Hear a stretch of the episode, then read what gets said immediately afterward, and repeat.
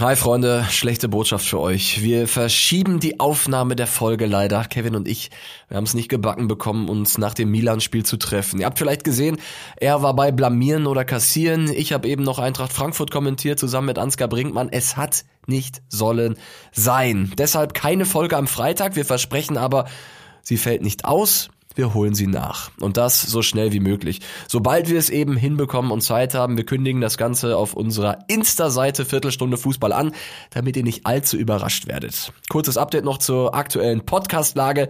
Danke für euren Support in den letzten Wochen. Danke für die vielen Meldungen auf unser Podcast-Handy. Kevin und ich, wir haben noch viel, viel vor in den nächsten Wochen und Monaten.